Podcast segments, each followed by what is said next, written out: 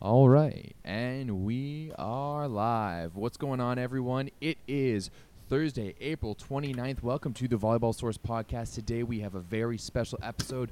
As you see from the screen in front of you, unless you're listening to this, wa- listening to this later, uh, I am not alone. Today we are going to be doing a bit of a roundtable to preview the 2021 CEV Champions League Superfinals that go down this Saturday, uh, both the men's and the women's. So today I am joined um, by two of our insiders.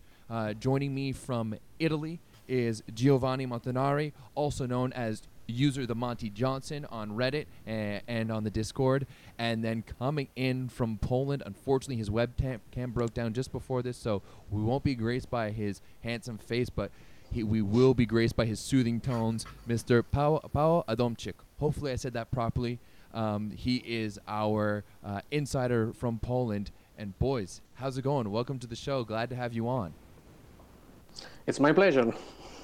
Nice to be here. Great. Now, um, it, it's great because we do have, you know, a, a f- uh, a fan from Italy.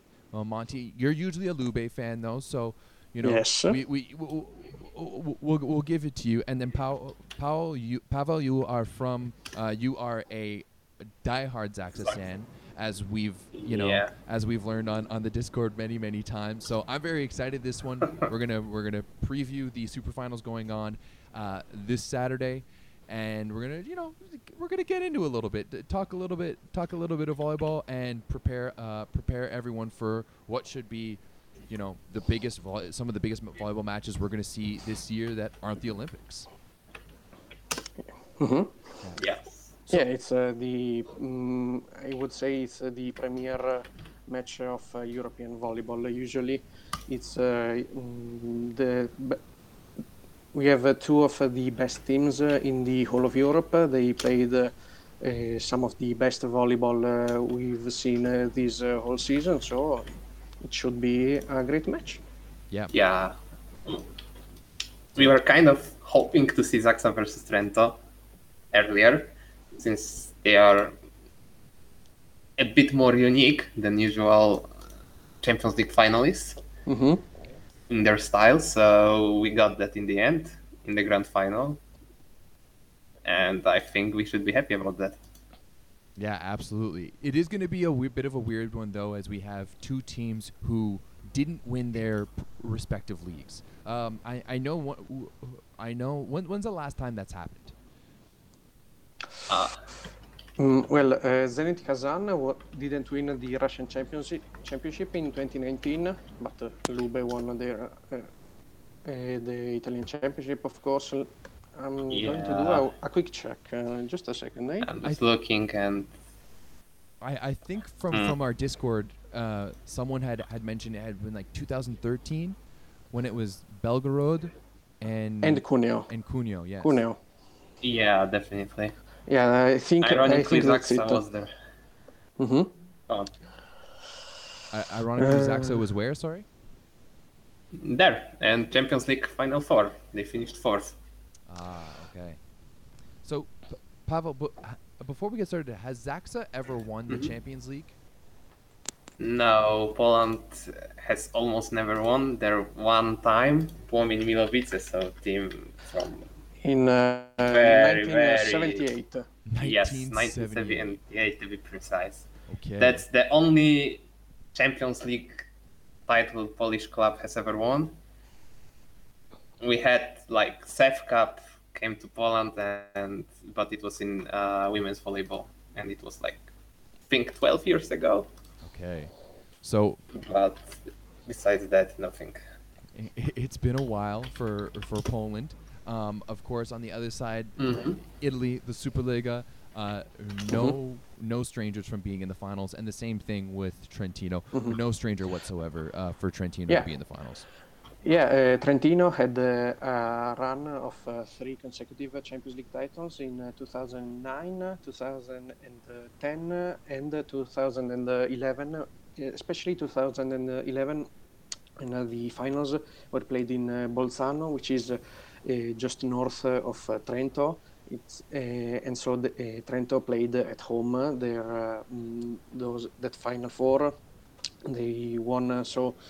uh, three straight uh, consec- consecutive Champions League in 2009, 2010, and 2011. Then they came back to the finals in 2016, the Final Four in Krakow, and but, they led to nothing against Zenit Kazan, but Zenit Kazan then won 3-2. So it's essentially um, the fifth trip uh, for Trento to the finals. Wow. Okay. So how, how many how many finals trips for Zaksa? Is this the is this the first finals trip? First. For? Okay. First final, and they were in final for three times before, but two of those were back in 2002 and 2003. Okay, fair so enough. ages ago. Wow. So uh, that's that's surprising to me, considering how dominant Zaksa has been uh, over the past few years. But I, I'm I'm guessing that clubs like Skra Bełchatów um, Yeah. uh, have been a little bit more present in the Champions League than than Zaksa Kazachna Kozle. Did, did I Uh, pronounce that? Zaksa's pro- domination is more recent. did, did- yeah. Did I pronounce that pro- properly? How how do we pronounce you know Zaksa properly? Zaksa, Kędzierzyn, Koźle. Okay, so I was nowhere close. No, I will Yeah, still call Polish it, is not I easy. will just call them Zaksa just to be safe. yeah. Yeah. Zach, Zaxa, Zaxa from from here on out. Um, and then of course in, in the women's match, we're gonna touch on on that as well. Uh, we have two of the best teams in Europe. I mean, basically the two top teams in, in Europe. It's a little bit different on, on the women's side because you have uh, Imoco Conegliano coming f- uh, from. Italy, where they won the uh, Superliga championship, and then from Turkey, it's going to be Vakıfbank Istanbul, where they also uh, won their championship in uh, in Yeah. Turkey. Yeah, uh, it was um, it was a very very dominant uh, season for Conegliano. They are on a 62 game winning streak. They are yet to lose uh, this uh, this season. It was, uh, I would say, almost a massacre in the Italian Championship. Uh, they in the regular season they won all possible points. They lost a total of uh, eight uh, sets and uh, they they lost uh, more than uh, than one set uh, just in two matches this whole year, and they have a winning streak that goes back to December of uh, 2019. And on the other side, we have Vakif Bank, who has had uh, a bit of uh, issues uh, with COVID. I, be- I believe um, they won the Turkish championship also because they their their opponent Fenerbahce had um, had a lot of COVID cases, and so they Fenerbahce forfeited game three of the Turkish finals. But uh, Vakif Bank also has issues with uh, COVID. I believe they had like half a dozen um, positive uh, cases between players and staff uh, about uh, some days ago. I don't know if they all recovered, but uh, the, the the super finals is in uh, two days, so they got a they got a bit fast. Yeah, absolutely. Bit of a. It was very, as you said, a very dominant road for Conegliano. Uh, Paola Egonu has been absolutely lights out for her Yeah. for them. I would almost say she is more dominant in the women's game than Wilfredo Leon is dominant in the men's game. Uh, take out the almost uh, because uh, she is uh, she, mm, she is an absolute force to be reckoned with. If you go and watch mm, the like mm, percentages in the women's Italian Championship, Egonu leads the non the non middle blockers, and she had uh, like a 54 percent um, spiking uh, percentage, whereas the second place uh, in the whole uh, non middles had like uh, 48.5 or something. It was, um, and uh, Gonu led like uh, the league in points per set. Uh, she had almost uh, six points per set, whereas uh, second place had like uh, about five. And Gonu is uh, is really dominant, uh, and uh, the fact that uh, she's uh, only 23, she's she'll be 23 later later this year. Uh, it's uh, it's a testament uh, on how dominant uh, she is. I think uh, her and uh, Tijana Boskovic are easily the best uh, players in the world right about Yeah. now. Yes, I, I I agree. Of course, Boskovic losing in the quarterfinals to uh, Busto Arsizio, um, Mhm. playing for Eczacibasi. Um, it, it, Eczacibasi, they, they just they didn't have the, the pieces around her um, Mhm. that Egonu has at, at Conegliano. Uh, and Yeah. then, of course, when you look at Vakif Bank, Bank, a very, very com- complete team, um, led by Isabelle Haak, the Swedish right Mhm. side, who has been absolutely dominant them for them, but also featuring uh, athletes like like American uh, Michelle Bartsch. Mm-hmm. They they had to go. Um, they had to go all the way to uh, a golden set, or no, not even a golden set. Um, was it? Was The it, semis? was it a golden set to, to get over Busto? I, I can't remember now. No, because uh, Busto won uh, 3-2 in Turkey, but then uh, Vakif Bank uh, absolutely decimated Busto. Uh, in Italy, they won 3 nothing. I believe the first set was like 25-12 for uh, Vakif Bank. And so they won. Um, they di- didn't need the golden set. They just won uh, because they scored uh, four points instead of uh, Busto's two. Yeah, yeah, you're right. Now, now that I remember that, Ma- uh, Vakif Bank also led by arguably the best setter in the world, Maya Ognjenovic, uh, out of Serbia. Um, you know, we did see that Maya kind of struggled in that one match against Busto that, that they lost. so they really ride the wave of how well Maya is playing. Well, yeah, the setter is always uh, the kind of like um, the, the most important piece, I would say, in a, in a team. Uh, if a setter can't uh, find uh, his or her groove, uh, it's um, it's very difficult even for the best hitters in the world to hit uh, a decent. Uh, uh, you know, when a setter mm, fails to do whatever he, wa- uh, he or she wants, uh, the hitters can only do so much. So Yeah, uh, having a good setter uh, who is uh, in at uh, in the right place at the right time uh, can be a powerful weapon. But if uh, the setter uh, isn't uh, right, uh, it- could be ve- very very bad. Yeah, as as we saw in in that uh, semifinal, the first game of the semifinal matchup against Busto Arsizio, where they were up two nothing, and all of a sudden Busto came back, um, uh, pretty much on the back of uh, that two-headed monster that Busto had between Alexa Gray and uh, Camilla Mingardi. Um, although you know, it, I I do think that this this one should be a good one. It's basically what everyone wa- has wanted from the get go Yeah. for, for for this matchup, right? Like Yeah. every Mhm. every time there's been matches on uh, on YouTube. The Turks and the Italians go toe to toe in the comment section about which one is better. And uh, at you know Saturday at 5 p.m. Uh, European time, 11 a.m. Um, uh, Eastern time here in Toronto and, and on the Eastern Seaboard of North Oof. America, you're going to be able to watch that one. Now, i- if you do want to watch that one, um, and you don't want to shell out for the Eurovolley, Eurovolley TV uh, um, subscription, you can purchase the matches for pay per view via you- uh, via Facebook. Um, and you're going to be able to watch the, the matches uh, via Facebook. I, I- I can't remember how much it's, it's going to be, but it's going to be less than the, the five euros it is for monthly for Eurovolley TV. Makes sense. Yeah, it would make sense. In uh, in Italy, here uh, the mm, the women's match will be broadcast by the national TV, uh, not uh, by Rai Sport, uh, but the, uh, directly from Rai 2, which is like the second uh, national channel. So it's going for free on the national TV. Wow. And uh, I, I expect that would uh, it's going to do some decent uh, ratings because uh, volleyball has uh, a rather large following in Italy. I would say among the ladies is it's uh, definitely the number one sport, and uh, among the men I would say it's no worse than third. I would say.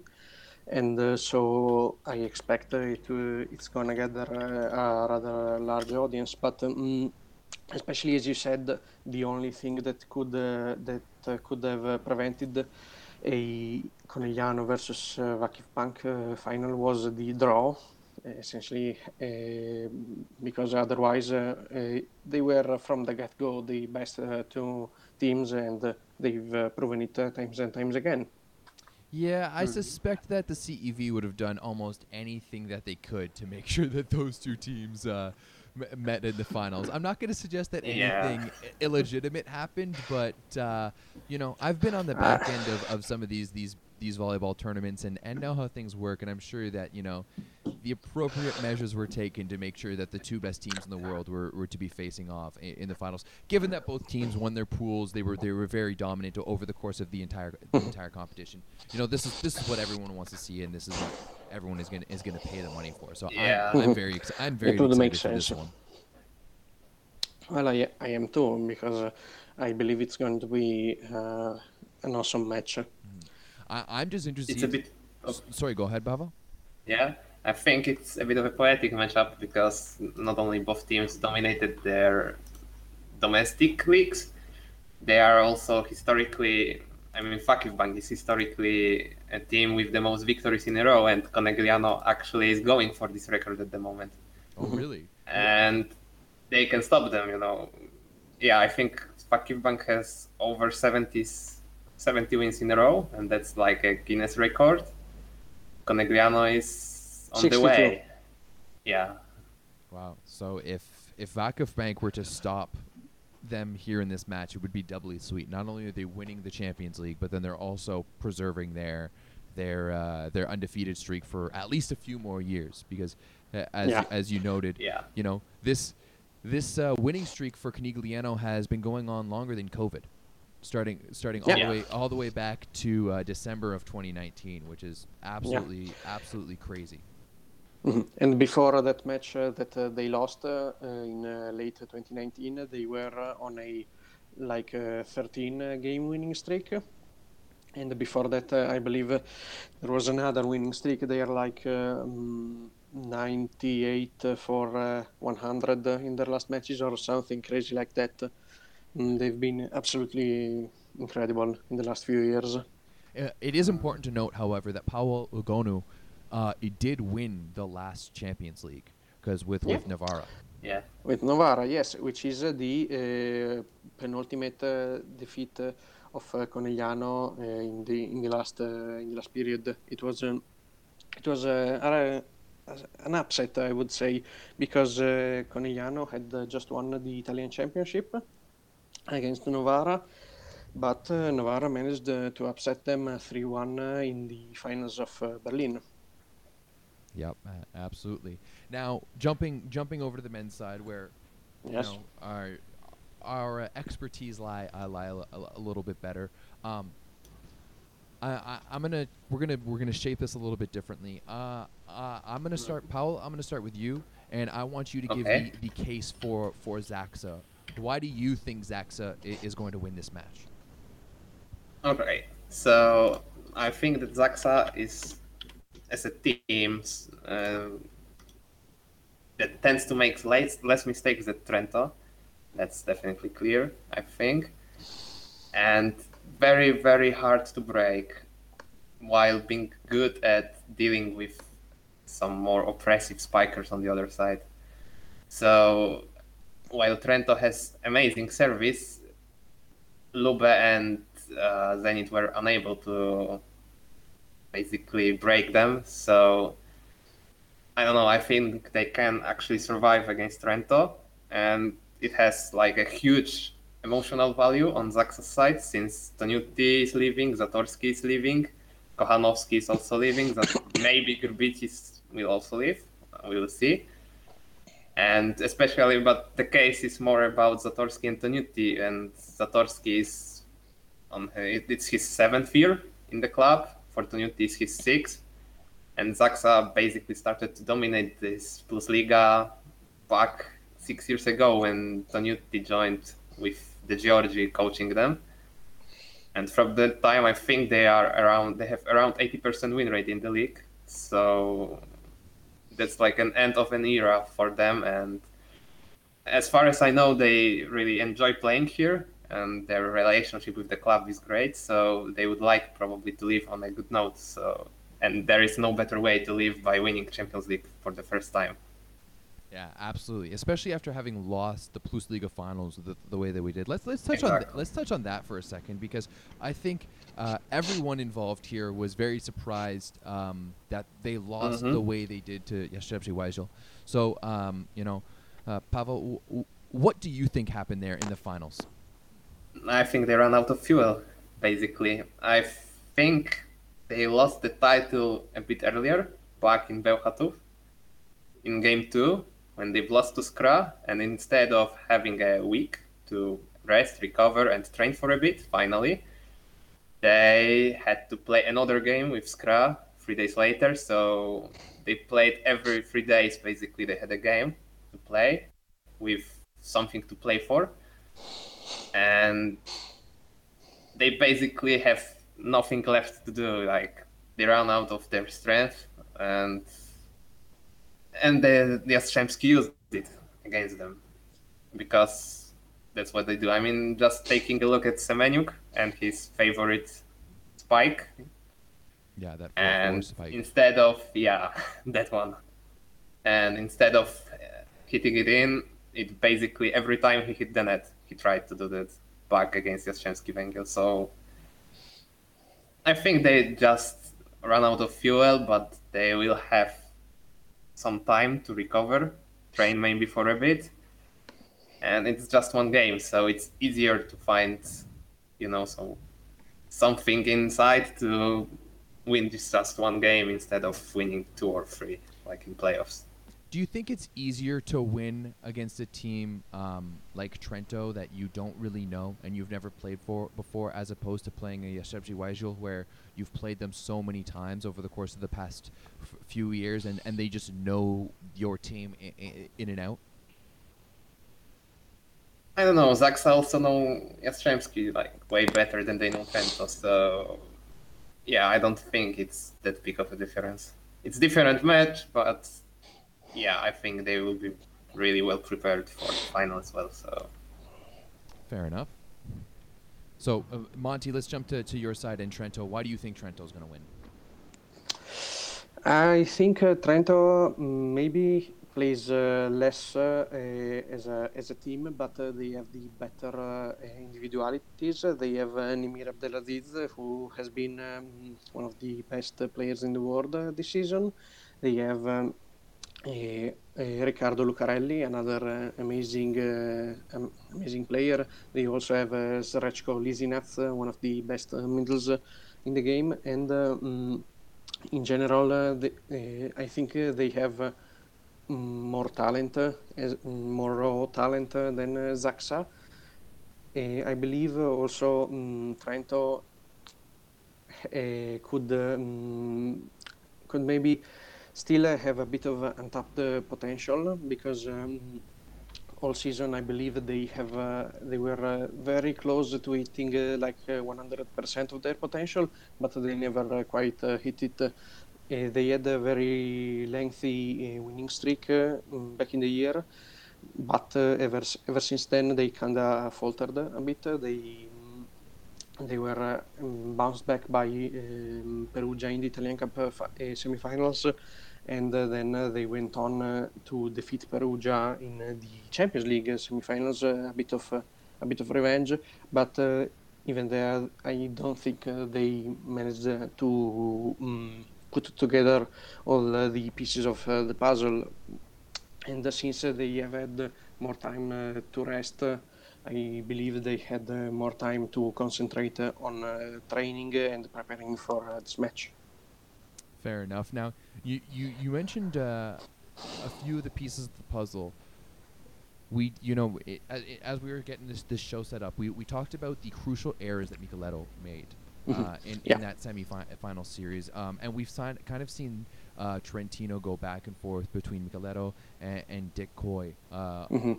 on, on that left side position. I mean, it's funny because earlier in the season, Lucarelli was nowhere to be found, right? Mhm. And it was mostly Dick Kooy and, and Michieletto. Um, but now, towards the end of the season, Mi- Mhm. Lucarelli has been absolutely outstanding, Yeah. and it's kind of been the struggles between Dick Kooy and, and Michieletto that have let uh, Mhm. Trentino down.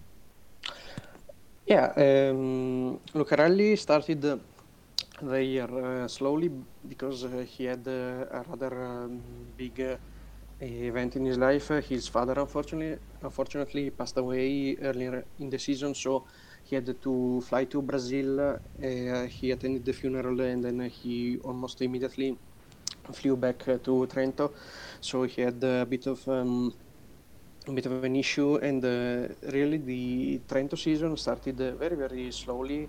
Uh, at one point, I believe they were they had two wins and three losses, and were like fourth to last. They were they were five and five and eight at one point was was Trentino right Exactly. Head, heading into the heading into their first uh, week of Champions League. Um, They were they were five and eight, and I mean I think it's also Excellent. important to, important to note for Trentino as well too that they came through the qualifier right like they Yeah. they were in a situation where it was them against Dynamo Moscow um, Mhm. in the, the qualification match, and we know that Dynamo Yeah. Moscow eventually went on to uh, win um, win the the CEV Cup. Mhm. Yeah, uh, be- essentially because uh, Trento uh, last year uh, mm, was in Champions League uh, before, uh, of course, the pandemic hit, and um, technically, when the Italian Championship stopped, they were not in a position to qualify for Champions League. But uh, since uh, they were in contention for the 2019-2020 Champions League, uh, CEV essentially gave them a wild card, so they had to play two rounds of preliminaries and they played very strongly in those in those matches. They played four matches and uh, they won uh, all 12 sets uh, they played without um, without any particular problems. Especially the their win against uh, Dynamo Moscow seems uh, very very interesting.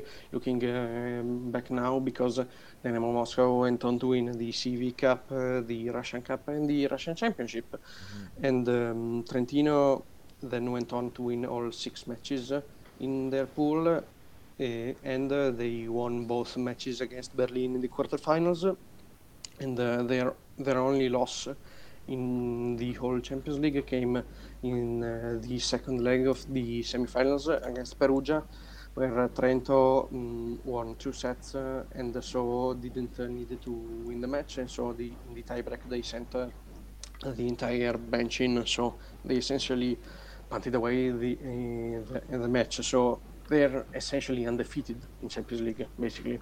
Yeah, no, you're right. I think it is important to note, though, that Dynamo Moscow was missing Tsvetan Sokolov in, in that match, and I mean, not Yeah. having Sokolov is a is a huge piece missing for Dynamo Moscow. So Yeah. I don't know, like if mm, S- S- Tsvetan Sokolov had been there for, for that match, you know, I- It, it could have ended differently, yeah. I, I guess it would not have been uh, as uh, dominant uh, of a performance uh, for Trento. And um, I just want to touch uh, briefly on the um, you mentioned Kooy or uh, Michieletto. I think uh, mm, at the start of the season, everyone thought that Michieletto was going to be on the bench and that Kooy mm, was going to be the starter.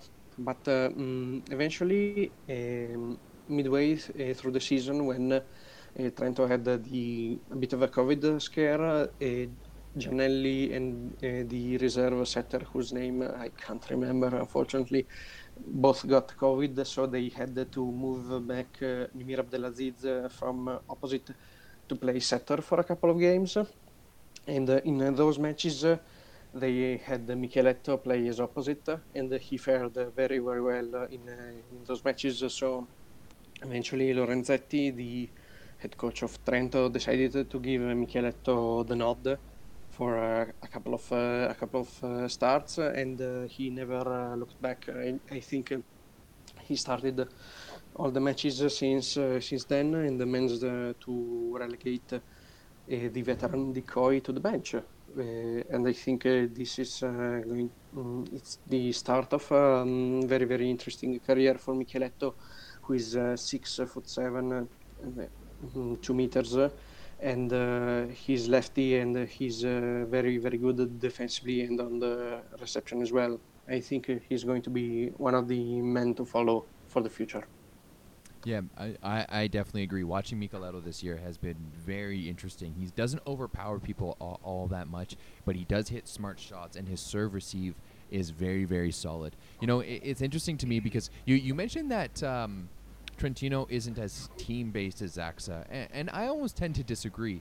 Uh, I maybe maybe it's because I'm considering or I'm comparing Trentino against like Lube and Perugia, and both of those teams are very. Um, they're, they're very uh, dominant by but dominated by athletic a- athletes, right? Um, whereas I, I do find that you know Trentino might employ the best uh, serve and block game, in, in, the pro game right now, while Zaxa's you know block defense transition game is is pretty much second to none. So that that matchup for me is going to be very very interesting. Um, b- between the two teams here in the Super Bowl.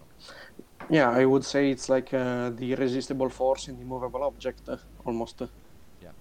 Pavel, Pavel, uh, how do you think Zaxa is going to be able to deal with the two um, monster Serbian mis- middles of uh, Srecko and uh, Podrascanin from uh, uh, from Trentino? Yeah, definitely. Like they haven't played against such a good duo because Lube has Simon, but Anzani is not as good as Serbians. Mm-hmm. And Russian middles, while very, very good, they are not at the same level.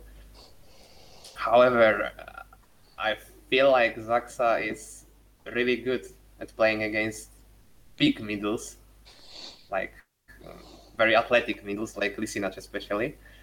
However, it's not going to be maybe the easiest thing in the world, uh, but going aiming more at the wingers because Trento's wingers aren't as good of blockers as their middles will be their way to go. And basically trying to avoid their spiking through the middle will be the way. I mean, Grbic, Nikola Grbic, Zaksa's coach, talked to the players during timeouts quite often how they should never spike where Simon is mm-hmm. against Lube which is well good tactic obviously but i think they will need to do the same thing against trento and both serbian middles do you think like like for me um it, it's it's really going to come down to how much pressure Zaksa can put on uh, Lube, in, or sorry, not Lube, Trentino uh, from mm-hmm. the baseline in, in their serve yeah. game. Um, do you think yeah. that Zaksa is going to be able to put enough pressure on to to stress out that that passing line because the passing line of Lucarelli, uh, Rossini, and Michieletto, if they go with him, is is a very solid passing lineup. Yes, very solid. I'm very interested to see how Michieletto will handle the pressure because it will be the biggest game of his life for sure. And but they can also aim at Lucarelli I mean, he's solid passer, but uh, yeah, I can. I think if they hit him a few times, they might be able to get something there. Uh, but they will definitely need to put that, a lot of pressure on Trentino because uh, handling, especially Lisinac offense, will be very very difficult, and this might be what decides the outcome of the game actually, in my opinion. Like these little things and making sure Giannelli can't play a lot with both Serbian middles might be what, or it will decide who wins in the end. At least in my opinion, because I'm not sure you agree. Monty, where, where, do you think success was going to lie for for uh, Trentino? Well, uh, I definitely think the the ability to pass uh, well it's uh, it's uh, definitely needed for a Trentino win because um, Giannelli unfortunately didn't seem to be that much um, efficient when the team passing was not positive and especially in the semifinals against Lube when Lube managed to um, serve hard Giannelli wasn't uh, at the top of his game. And so I think that if uh, mm, Trentino manages uh, a decent output from from passing, I think their chances definitely mm, will be better to win. And I also think that they need a good game from Nimir because when Nimir plays uh, badly, Trentino almost uh, mm, always uh, loses. especially in, in like the Italian Championship semifinals against Lube, he played a, a couple of um, very bad matches with uh, spiking percentage under 40%. And uh, so I think uh, that Eh, they are going to, yeah, eh, in the final three uh, matches in the Italian cup in the Italian semifinals against Lube. Nimir was under 40% spiking percentage, in all the last three matches, which Trento all lost. And so I think they need Nimir to be at the, top of his game, which I guess it's, it also depends on the passing, but I think that uh, a decent passing and a good game from Nimir could be the mm, the decisive factors. Yeah, I, I absolutely agree. I think that you know to get put uh, Nimir in a good spot, you only need to be passing kind of like a, a two. You know, it, it, needs to be a positive pass, but it doesn't need to be a perfect pass, right? Um, Mm-hmm. But they are going to need that perfect passing to be able to, to release re- release both the middles. And as you said, they're going to need for Nimir to be hot so that you're creating the decision uh, for Zaksa's middles to kind of decide are they going to the right side to Nimir or are they going to be tee- teeing, teeing it up in the middle.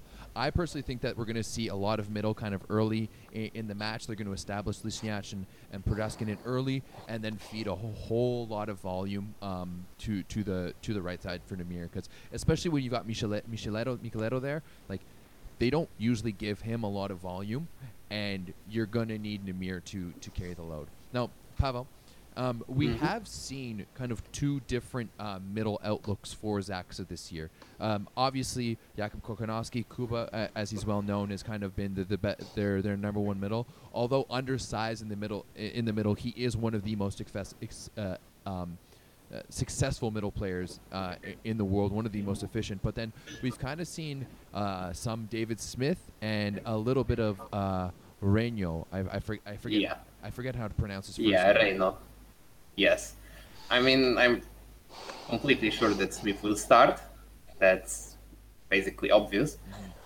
Uh, but uh, Rejno is an interesting case since he was contracted. Uh, he joined Zaksa ages ago. He was loaned out a few times. He came back. But uh, I guess his biggest weapon is his service. And it worked really, really well against Lube, especially. Mm-hmm. But uh, when it comes to Zaksa middles, I mean, it's Kochanowski and is clear number one, and everyone knows that. And even though he's a bit undersized, he's very, very athletic. And like, just looking at him back in 2018 and him now, like he's way bigger. And just looking where he is in when he's blocking, he's this his size is not a problem, not an issue. But when it comes to one and two middle, sometimes Toniutti plays a lot with Smith, since everyone expects him to play with Kochanowski a lot. He often starts with pipe, so before setting to Kochanowski, he is using the back row because well everyone is watching Kochanowski, and he's very very difficult to deal with since he jumps to the left, jumps to the right. Sometimes he spikes to the left, sometimes to the right. Like sometimes he will just tip. Very, very, I guess, annoying player when he's on the other side. While David Smith is this more experienced player, Zaksa has like quite young squad with some more experienced players, players, and David is one of them. And uh, the biggest thing he brings to the team, I think, it's his experience because he played at the high, like the biggest stage possible, Olympics, and uh, I'm not worried about him at all, even though he is not as good as his opponents in, in terms of middles. I'm pretty sure he will be able to give Zaksa something, something to help him win the game. Yeah, I, I definitely agree. You know, David Smith's experience is is well known. He's been the captain of the American national team as well, so he, he's he's been there for uh, a, a, very very long time. Um, mm-hmm. We did see in the Plus Liga finals both um, Lucas Slivka, I don't know why Slivka, Slivka uh, and Kamil Semeniuk struggle quite a bit. Do you think that they're going to be able to bounce yeah. back?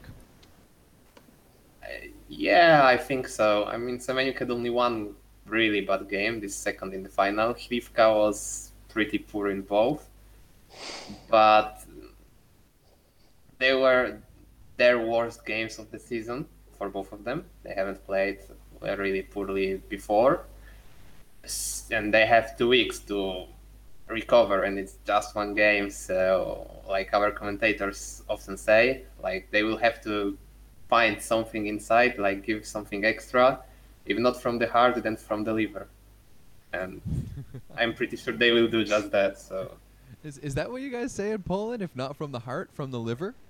yes, from the liver. Wha- It's why- wątroby, yes. Why from the liver? I don't know, like, well, you search for something extra, you can add from heart, from I don't know, from your lungs. the stomach. but- the stomach. Yeah, but then you look where else, and yeah, liver comes to mind, and that's what our commentators like to say quite often. Fair enough. I mean, I, I'm sure uh, uh, both of these teams will be exercising li- livers afterwards. Uh, just one in celebration and uh, one in mourning. Yeah, Now, I'm pretty sure they will. You, you mentioned kind of having those those two weeks off. Two weeks off is obviously uh, a big time for to, to take some time off and prepare. But on Trentino's side, it's been well well more than that. How, Mhm. how, how many ti how many days since Trentino last played a match, Monty? Uh, mm, it has been 22 days uh, today, so it will be 24 uh, uh, the day after tomorrow. So they will be from mm, having uh, uh, coming uh, out of uh, essentially three and a half weeks of uh, rest. So Do you think that, that that provides like a little bit of rust for for for Trentino? Like, is, is that a is that a real worry for them, especially in a one game scenario? Yeah, I, I think it could be a worry because, uh, mm, you know, I think that uh, three and a half weeks uh, are a bit, maybe a bit uh, too much. On the other hand, it gives um, maybe more time for Trentino to um, recover, like mentally, and to maybe they have. I mean, surely they have uh, had time to study Zaksa more closely because, uh, of course, um, while Trentino was already uh, um, resting, Zaksa was still playing. So I think it could be a disadvantage, but uh, it could also be an advantage. I guess we we have to see. Yeah, I, I mean, I do think that both teams are going to be fresh and, and rested heading in, but um, it, I think it's going to be interesting to to see whether or not Trentino ha- has a little bit of rust. Um, but then again, there's nothing really that they can do about it because that's what they got, and then it's the super finals, and you know what, you ha- you have to show up for this for the super finals. Uh, definitely.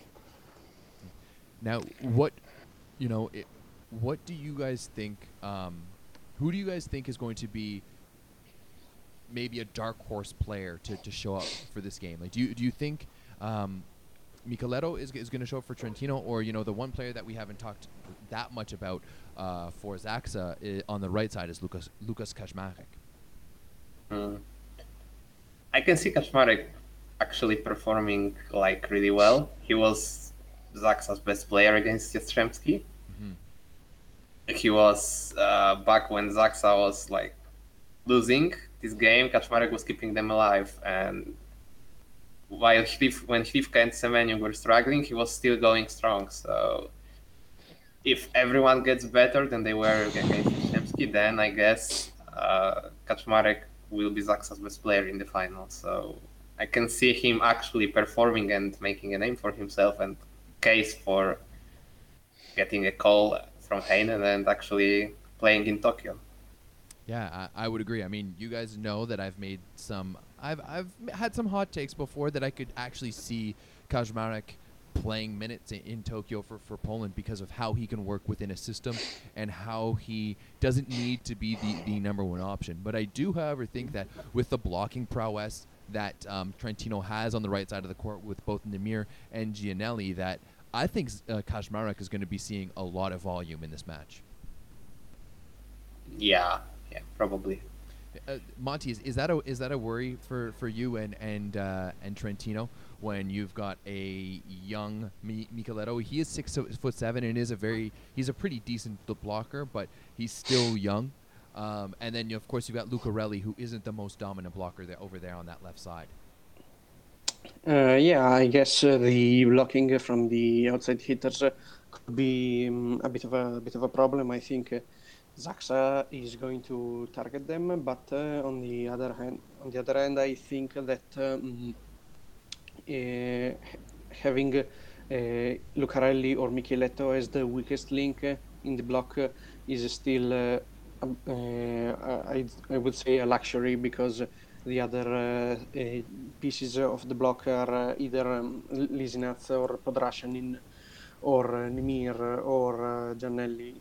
it's um, I don't think uh, it's uh, that much uh, of a concern. I don't think uh, it's uh, that huge of a, mm, of a weak point. Uh, sure, it's not a, a strong point, but uh, I don't think uh, it's uh, mm, something uh, that uh, it could uh, derail uh, entirely the uh, the, Trent, the Trento gameplay. I would say sure they will try and guard it, but I don't think it's um, it's going to be so so, so important uh, from from a certain point of view. I think they can uh, they can they can um, uh, fix the issues without particular problems. Yeah, that's that's fair. For me, uh, another important part that I think we're going to see is how well they use Slivka in the pipe. You know, because when they're able to open up, and, and Slivka is- so dominant and, and so, um, you know, he's such a good option when he's when he's in the back row that it really opens up the office, uh, o- opens up the offense for for Zaksa, and not only does it allow them Toniutti to go to, to, to him in the pipe, uh, but it also opens up that four four shot. Um, for for Semeniuk um, uh, when when he's got a one-on-one block. Definitely, and I think that I have I've touched on that before, but I think Toniutti might actually start with using a lot of pipes in the beginning of the game instead of using middles, which is a bit unusual because usually setters first establish their middles and then start playing with the back row and using pipe. But Toniutti proved that he is willing to do just that, so the opposite of usual rules, and start with using pipe. So I wouldn't be surprised to be to see a lot of uh, pipes in the beginning with both Semeniuk and Slivka since they are a threat from the back row. I would say Slivka is a bit quicker, definitely, but they are both very dangerous. I think that they, they might be more effective from the back row, considering how big that block um, for Trentino is going to be. When like if if if they're not going fast to the outside and you've got four hands in front of you and, and that middle blocker is Lisinac and, and Podrascanin, I could see both Slivska and, Semeniuk, who aren't overly big either of them um, to to have some pro- problems. So I, I, I think you're absolutely right. I do think that we're going to see Toniutti go go to the pipe quite a bit. Yeah, do you think we're going to see um, at a, at a certain point, like if Nimir is really really just running hot, do you think we're going to see Giannelli just start to feed him every single ball, both in the front row and on the C ball? Well, uh, I, think uh, you know um, popular wisdom say says uh, uh, hit uh, the iron while uh, it's uh, still hot. So I would uh, think uh, if Nimir uh, sta- uh, starts uh, to um, to be very very effective, I think uh, Giannelli is definitely going to feed him, more, and uh, I think uh, that. However, finding a balance between Nimir and uh, the rest of the team could be uh, maybe the decisive factor because uh, as much as uh, Nimir could get hot, he could also get cold. So mm, maybe uh, I think Giannelli should ride Nimir a bit when he starts to make uh, some good plays, but he must know also when to stop uh, uh, to um, feeding uh, excessively Nimir because uh, when he gets very very hot, when he gets uh, hot, he gets very very hot and he plays excellently. But when he, he gets cold, he could be uh, a problem. So again, he has to find the good, the best balance possible. And I, I definitely agree, and that's why I, I kind of think it's going to be so important for Zaksa to put pressure on, and on this, the other side for Trentino to be able to um, have a positive serve receive, just to open up the, the, the floor for for for Giannelli. Now Giannelli isn't someone that we've we've haven't talked about all that much, but this is going to be his first Champions League final, final correct? No, it's No? not. Uh, he was already there in 2016 when uh, Trento was up to nothing and right. they blew the lead to Zenit Kazan. You're you're you're right. So he has that chip on his shoulder. He's been there before, albeit you know now five years ago. So that, that that was a little bit of time ago. How important do you think that experience is going to be for Trentino in general in, in this match? Well, I uh, I don't think uh, any experience uh, could uh, could be looked uh, negatively negatively at, uh, and uh, I think that uh, those five years could be um, very very important because Giannelli moved from being, you know, ki- kind of a kind of a surprise. In in general, I remember his first big year in the um, in the Italian league in 2014-2015 when he kind of surprised everyone. He was uh, like pro ready at the age of uh, 19, basically, um, and uh, uh, from there uh, he he started to develop uh, quite nicely. I think he, mm, I would argue, he's uh, number uh, he's in the top five uh, best setters in the world, and I think that these five years of experience. Have helped him a lot. And uh, I think uh, the setter matchup uh, it's it's going to be very very interesting because uh, at times people have, have described the, setting uh, of Giannelli as uh, like his worst part of the game essentially because he's very athletic, he is very um, he, has a good reaction and that. whereas on the other side we have uh, who is basically the best pure setter. In uh, he's the last of the old style uh, setters who set uh, the ball and then don't do much uh, much of else. I would say so. It's kind of like the last of the old setters versus uh, one of the more um, modern examples of setter. So it's going to be a, a very nice matchup, I think. Yeah, I, I I definitely agree. You know, I, I, I think for Giannelli, you mentioned that, you know, as we say here in Canada, he does a lot of good things, but setting isn't isn't one of them. While he's not as flashy and as precise as Toniutti, you know, Toniutti, he's he's got pinpoint accuracy. He puts his hitters in a, in a good spot all, all the time, and he can also run an, an offense that is really, really going to o- open things up.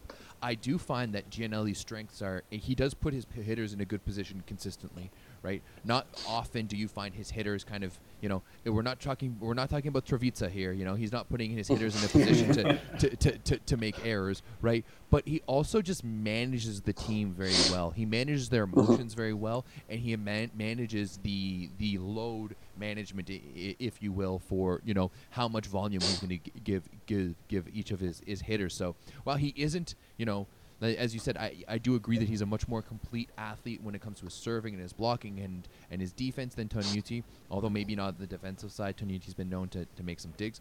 Um, I do think that his management of, of the team is going to be right up up there with you know the maestro that is Ben Toniutti. hmm Yeah, I would agree. Yeah.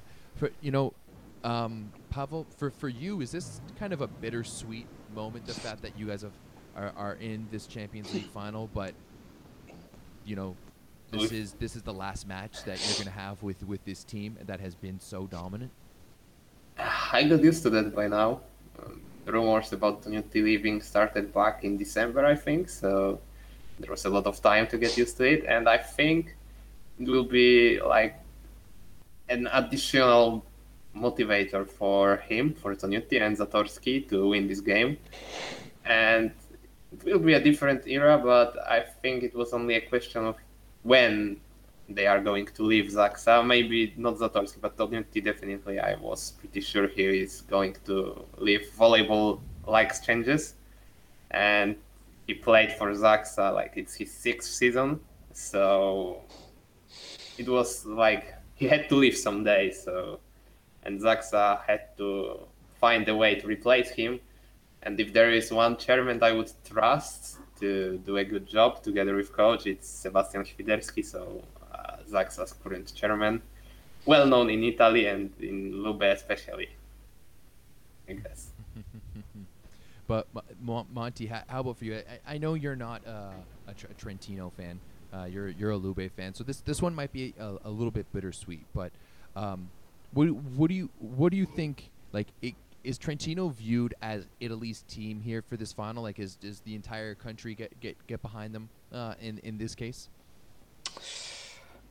hmm You know, th- this is a kind of a difficult question. I think that uh, Trentino maybe can get uh, more uh, fans on their side uh, than uh, Perugia would have had because Perugia has a bit of more uh, negative uh, feedback from uh, the other teams in in Italy. Like Perugia is viewed a bit, bit uh, negatively from the general volley public, and whereas Trentino is viewed uh, a bit better. But I don't think it uh, Trentino is going to get. Uh, 100% of the support from the Italian fans. I think mm, maybe Conegliano is going to attract more fans to their side because uh, Conegliano, you know, it's uh, it's the juggernaut that uh, nobody could touch this year in Italy, and so mm they came, they saw, and they conquered. Whereas Trentino had a bit of a mm, different path. And uh, since uh, Trentino is uh, already a team that won many Champions Leagues, maybe they are going to attract less uh, favor from the general public. Interesting. But I, I'm guessing, Pavel, for on the Polish side of things, the whole country would be pulling for for Zaksa just in, in the terms Yes, that it, it would be the, the first Champions League title for, for the Plus Liga. Yes, Definitely. definitely. Even right after the final, first interviews live uh, from the arena, and I think Łukasz Wiśniewski was asked about Zaksa, and he said like, "Yeah, I wish them the best, and we will all watch and cheer them on back from home." So and he even said, "I know they will come back with a title, but as someone who spent a lot of years in Kędzierzyn, like I think seven or seven or eight years, I, it's kind of understandable." Yeah, I, I, I would I would tend to agree. I, I kind of get that sense that Poland is uh, is maybe more unified uh, on that front than Italy. But I mean, as as we've seen in this Discord chat many many times, the geopolitics are, uh, of Italy seem to kind of creep into the volleyball world as well. Yeah. Um, now, just just is there going to be fans in the stands for for this match? I don't think so. I don't think so because uh, the arenas have been closed uh, completely since um, I want to say in November, Okay. and um, I think uh, they won't uh, they won't open until June. So uh, the only people we are going to see in the stands are uh, like uh, journalists, uh, CEV employees, and uh, eh, the, the medical staff. because uh, I don't think the, uh, any fans are going to be allowed uh, in because uh, in the playoffs, in the men and the women, no team could open the the arenas, and uh, it's there's a big discussion from for the um, the basketball playoffs uh, which are about to happen, uh, and uh, even there some teams have asked, but the government still said no fans in attendance. Mm, they are going to reopen the stadiums because the stadiums are, of course, open air, so there's more air uh, recycle. And uh, but I don't think they are going to reopen the arenas, which uh, for me is very very stupid because I've been in arenas, in like closed arenas. Uh, this season to watch some basketball games, and I got to say the protocols were enforced very strictly, and uh, there was uh, like zero possibility of uh, contracting uh, COVID-19 in the arenas um, because I've seen it firsthand. I I think uh, the the Sports Palace was uh, one of the safest uh, places uh, I've been uh, in these last few months. and the decision to close the arenas, I think it was very, very stupid to begin with, but I don't think they're going to lift the the ban. So we are stuck with no fans, unfortunately. I mean, we saw no fans at the Imola uh, GP Grand Prix in F1 a few weeks ago, and once again, that's an, a completely open air event uh, as well. So Yeah. it, it seems to be uh, already dictated. Now, back in 2019, uh, as we mentioned, it was a Lube uh, Novara win, so it was a, it was a double Italian win. Does would does does that matter to, to Italy if if there's that kind of dominance that both the men's and, and the women's Superliga teams are are taking home the Champions League? Well, I think definitely the general public would be very, very pleased with uh, with this. I think that um, for Conegliano, it's like uh, their true mission because uh, we have seen the ever since they added uh, Paola Egonu to the roster, they added like I want to say eh, it's uh, like uh, the cherry on top of uh, the pie, but the pie is made of solid gold, and the cherry is a diamond as big as a fist, because you really it's add, adding such a dominant player to an already stacked team.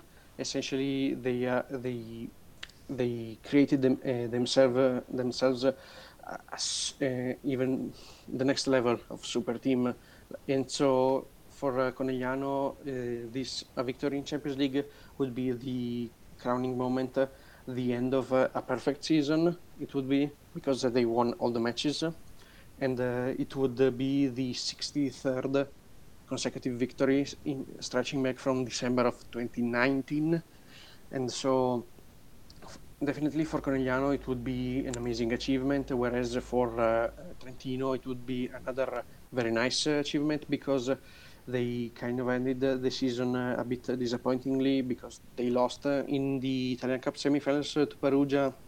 And they lost in, in the Superlega semifinals to Lube. And but uh, for them uh, winning the Champions League I think it could uh, change uh, the outlook of the season from uh, meh to good because it's still a Champions League victory nobody is going to say ah, we just won Champions League and so I think that uh, a double Italian victory it would be a great thing for the Italian uh, uh, scenario, I would say.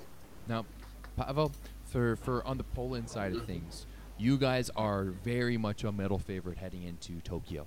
Uh, in, into the Olympics. Uh, unfortunately, maybe Italy not so much. I wouldn't say that they're. I would say that they're a medal threat, but I wouldn't say that they're a, a medal favorite uh, amongst with the tops. Would that kind of be the perfect world for Polish volleyball if they were able to capture kind of their first uh, Champions League and then follow that up with an Olympic victory as well? Yeah, it would be perfect year, especially after some, you know, weird weird year due to COVID, and after like such a long, long time since we won Olympics or even got a medal at Olympics, and winning first Champions League in ages, like first major wins for Polish club and first Olympic medal in for like this generation would be a, absolutely a massive deal, and it would be like perfect for Polish volleyball. I would even say that just the Olympic medal would be a big success, even though we are big favorites. But we lost like three or four times in a row in quarterfinals, even though we were one of the big favorites to actually make it to top three at least. So just getting past this quarterfinal and actually not ending fourth would be a success, even though some people would definitely still be disappointed. Yeah, I would call it a, a good year. Fair enough. Well, let's let's jump into some predictions. Um, Monty, starting with you. What is your prediction of the match? How, how do you think it's going to go? What do you think the final score is going to be? I think uh, it's going it's going to be a five setter definitely. Okay. I think the, it's going to be very very evenly matched. I think uh, as uh, as we said uh, the Trentino serve and block uh, were against uh, the Zaksa defense and transition. I think Trentino is uh, going to squeak by with a 3-2 win, but uh, it's going to be very, very close. Like, um, I would say not even 51, 49%. I, w- I would say it's a 50.1 to 49.9% Trentino against uh, Zaksa. Okay, but you're you're you're you're, you're obviously going for you're the hometown boy. You're going to go for for the uh, the Italian squad. Who yeah, do you think? Who do you think it will be mm-hmm, the MVP of, of of the match for Trentino? Uh, the easy pick would be Nimir, um, but uh, I think uh, in the end uh, Lucarelli is going to be the most valuable player. And uh, one brief uh, note: you mentioned the home team. I don't I don't know if they already decided which team is going to have their home jerseys, but Verona is uh, literally downstream from Trento. They are crossed by the same river, uh, and mm, so they're very very close geographically. So I would say Trento is the de facto home team because, uh, as I said, they they are almost next uh, to each other. So I would say yes, the the home team is going to squeak by. Is is is this match being played in the same uh, stadium that Verona's uh, that Verona's team plays in, or is this a, another stadium in Verona? No, no, it's it's uh, the same stadium, which is uh, mm, normally it would host about um, eh, 5,000 fans.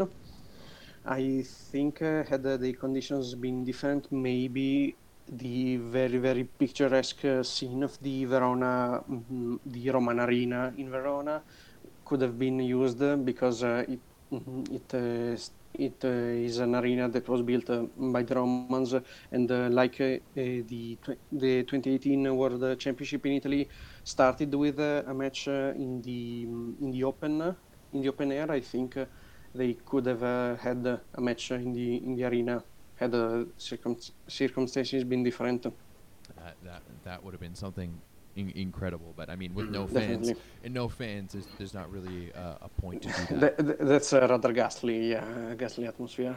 yeah, a- absolutely open air, crickets going on. Not not not the best. Very, very cold, very cold as well, because uh, when, you know when you are uh, in the same arena as uh, say 5,000 people, it's, it's going to be very quite hot. Uh, whereas on the contrary, if you play uh, with uh, nobody, it's uh, somewhat uh, somewhat colder. Yeah, absolutely. Now, Pavel, what about you? What what's your prediction Mhm. for uh, a Zaksa win? Yeah, I'm definitely hoping Zaksa wins, and I will go with prediction that sticks to that. So, but I agree. I think it will be a five-setter, especially if Zaksa wins and their Champions League history, especially this year, is very full of very, very, very entertaining but nervous games, causing heartbreaks and heart attacks for their fans, definitely. So I would go with Zaksa taking the lead, actually, uh, because well, Trento might be a bit rusty, then losing it all, and after very close tie tiebreak, probably going above 15 points, taking it in some ridiculous fashion. So you think we're you think we're gonna go even like we're we're gonna go to five sets and then we're gonna go into overtime as well? Yes, in the last set. Wow. Okay. Yes, that's how I would go with it. Fair enough. What about MVP for Zaksa? Uh, that's that's definitely a little bit little bit more difficult. Mm, yeah, not the easiest one. I guess, like, kind of ending the best possible story would be Kamil Semeniuk, Zaksa hometown player, someone who was on the rise this year, and like ending the year with such a high note would have been very impressive. On the other hand, someone like Toniutti or Zatorski would also be very, very fulfilling, fitting, and uh, if I had to choose Zaksa the best player in Champions League, especially, I would probably go with Zatorski. So I would like to see him getting MVP in, in the end. Fair enough. I think for the MVPs, uh, my favorite on the Trentino side is actually going to be Giannelli. Um, you know, depending on how Mhm. how he, he plays and, and how the, the offense is run, you know, I, I think that you know he's definitely going to be the one of the guys to watch, and he's definitely going to be one of the guys to, to show up, especially since he's he's been there for before. Um, and then I absolutely agree on the the, the Zaksa side. I think that it's I'm looking at Toniutti to kind of to, to, to, to be the guy to lead it. I know I'm going with the safe choices. I'm going with the setters here, but uh, you know, it, it, it is what it is. Yeah, it depends who will decide uh, who gets this MVP award. Do, do we know who's does, is going to decide? Is that going to be Dan? Like Dan works for the CEV, right? Like he's he's going to be there on site. So let's just let Dan decide. Maybe he can pull the Discord during the match too to, to figure it out. I think it's going to be decided by either uh, journalists uh, or um, like uh, uh, the inner circle of uh, CEV management, probably. Fair, fair. Mm. Mm, fair I, enough. w- I would say the last time they decided for a Champions League MVP, they gave it uh, in 2019 to Juantorena, and I think it, it wasn't. Um, I don't think it was the right choice. I in, in that match, I think uh, Sokolov uh, was the, uh, the best player. But then again, uh, Juantorena seems uh, to receive MVPs every time uh, Lube wins. Uh, I, uh, sometimes uh, even uh, undeser- undeservedly a bit. Fair, fair enough. Mm. All right.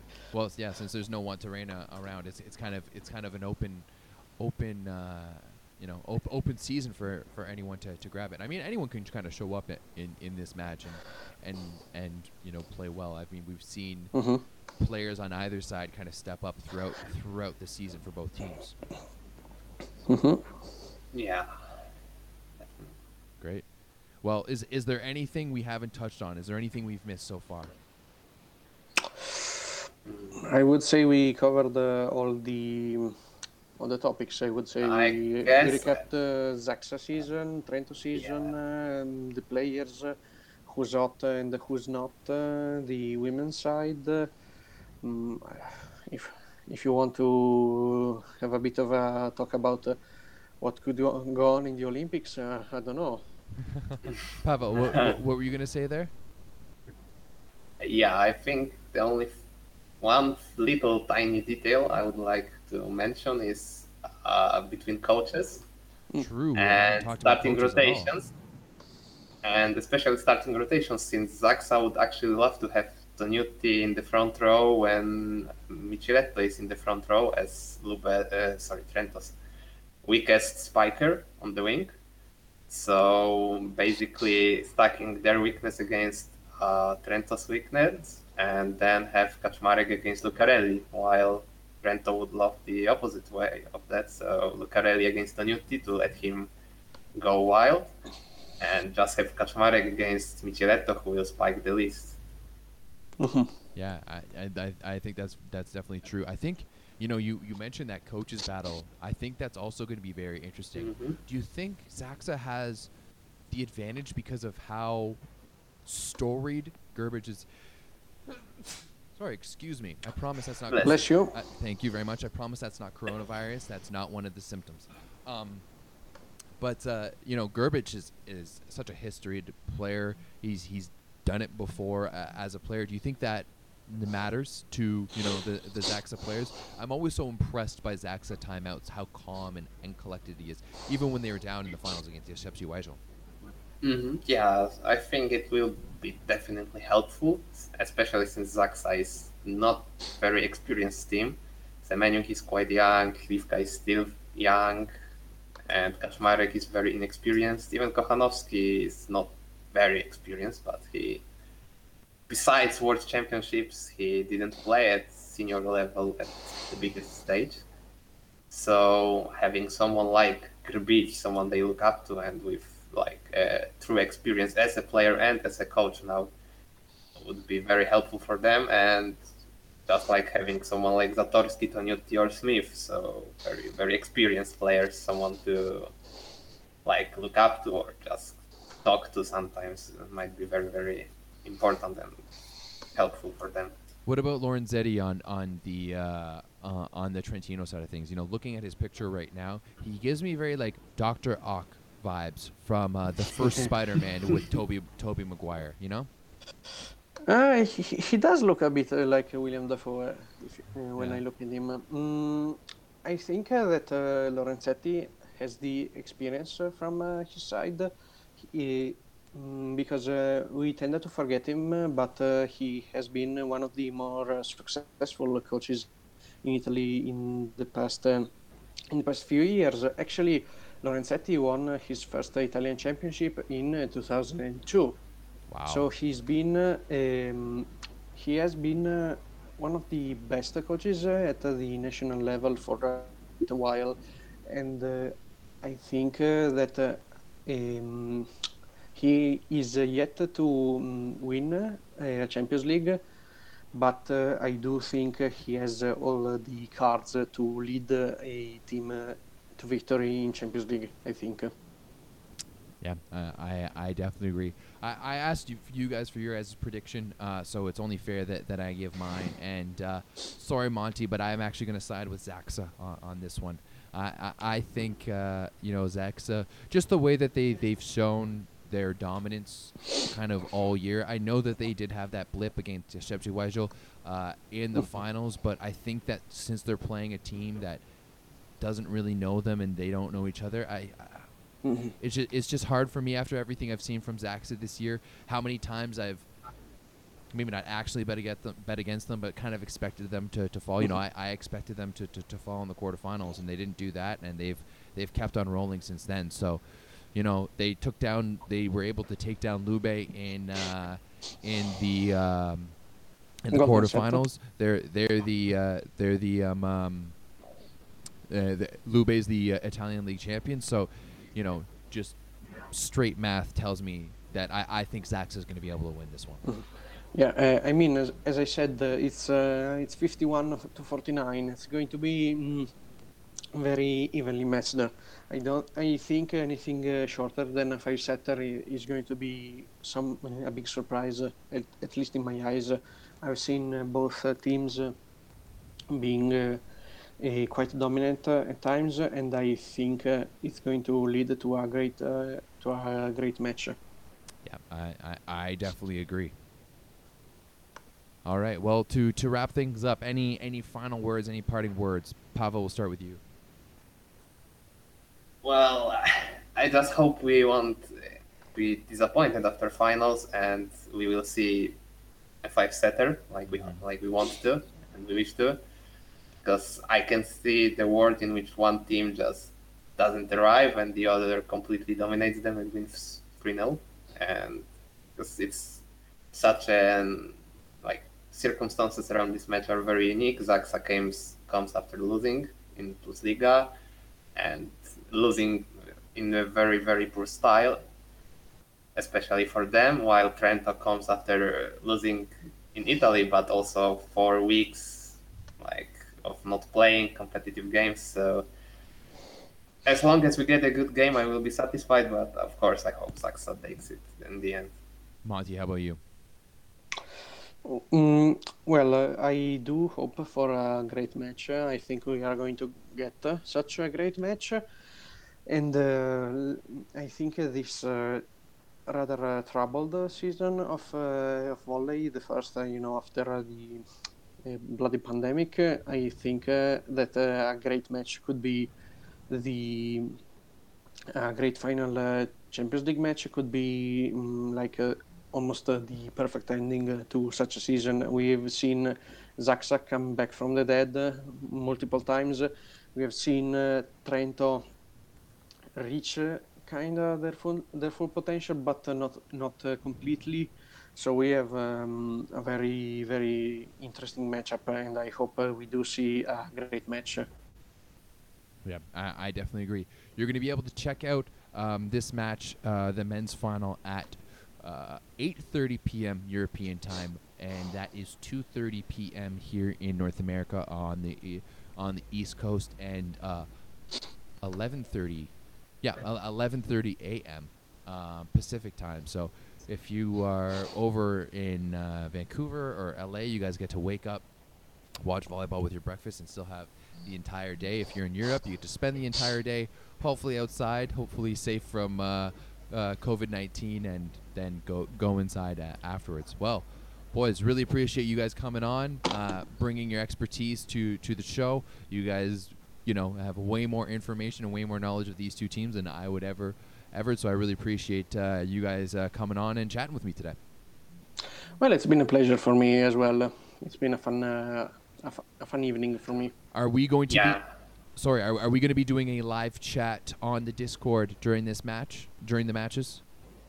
I would be available, yes. Yeah, I will be free. I have whole day free, so I'm well prepared. Pavel, you, you usually disappear when uh, Zax is playing. Oh, yeah. I used to. Well, I was often at home and I was watching together with my family because, well, I'm not the only Zaksa fan at home. And uh, so whenever I was watching with someone, I wasn't checking my phone because I would be, yeah, That would be spending more time with phone in my head. Yeah. However, this time I will be completely free. I took that. I, I didn't have to take the day off since first of May is uh, actually a free day in Poland. So everyone basically who everywhere. will be free. Yeah, yeah. uh, and since I hope we will see more, even more fans this time. Since Zaksa against Zenit, I think seven hundred thousand people watched it live on wow. Polsat Sport, and it's not an open channel, so it's kind of impressive. Okay, good, good to know. Well, um, Mm-hmm. if you guys want to come join uh, the Discord, it's going to be in the show notes. Uh, from here, just kind of scroll down if you're watching on YouTube. If, if not, you can head over to uh, the website volleyballsource.ca. Scroll down; it's right on the main page. Just click the Discord. Come join our, our Discord community. Um, it's honestly so much fun. We've got quite a few people. We're over 125 uh, people now Yep. from literally Yes. everywhere a- around the globe. Just a bunch of volleyball fans who are, who are watching. Uh, as I said, we'll probably be doing a live voice chat, just discussing and uh, watching the game all together. Uh, especially since we're locked down right now and we can't be there in person and we can't be congregating uh, in person with you know friends and family. Uh, this is kind of the next be- best thing. So yeah, come join the Discord and uh, we will see you guys on Saturday. Yes.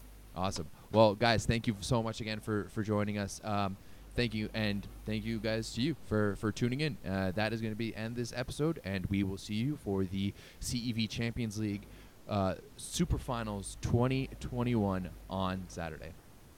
Peace.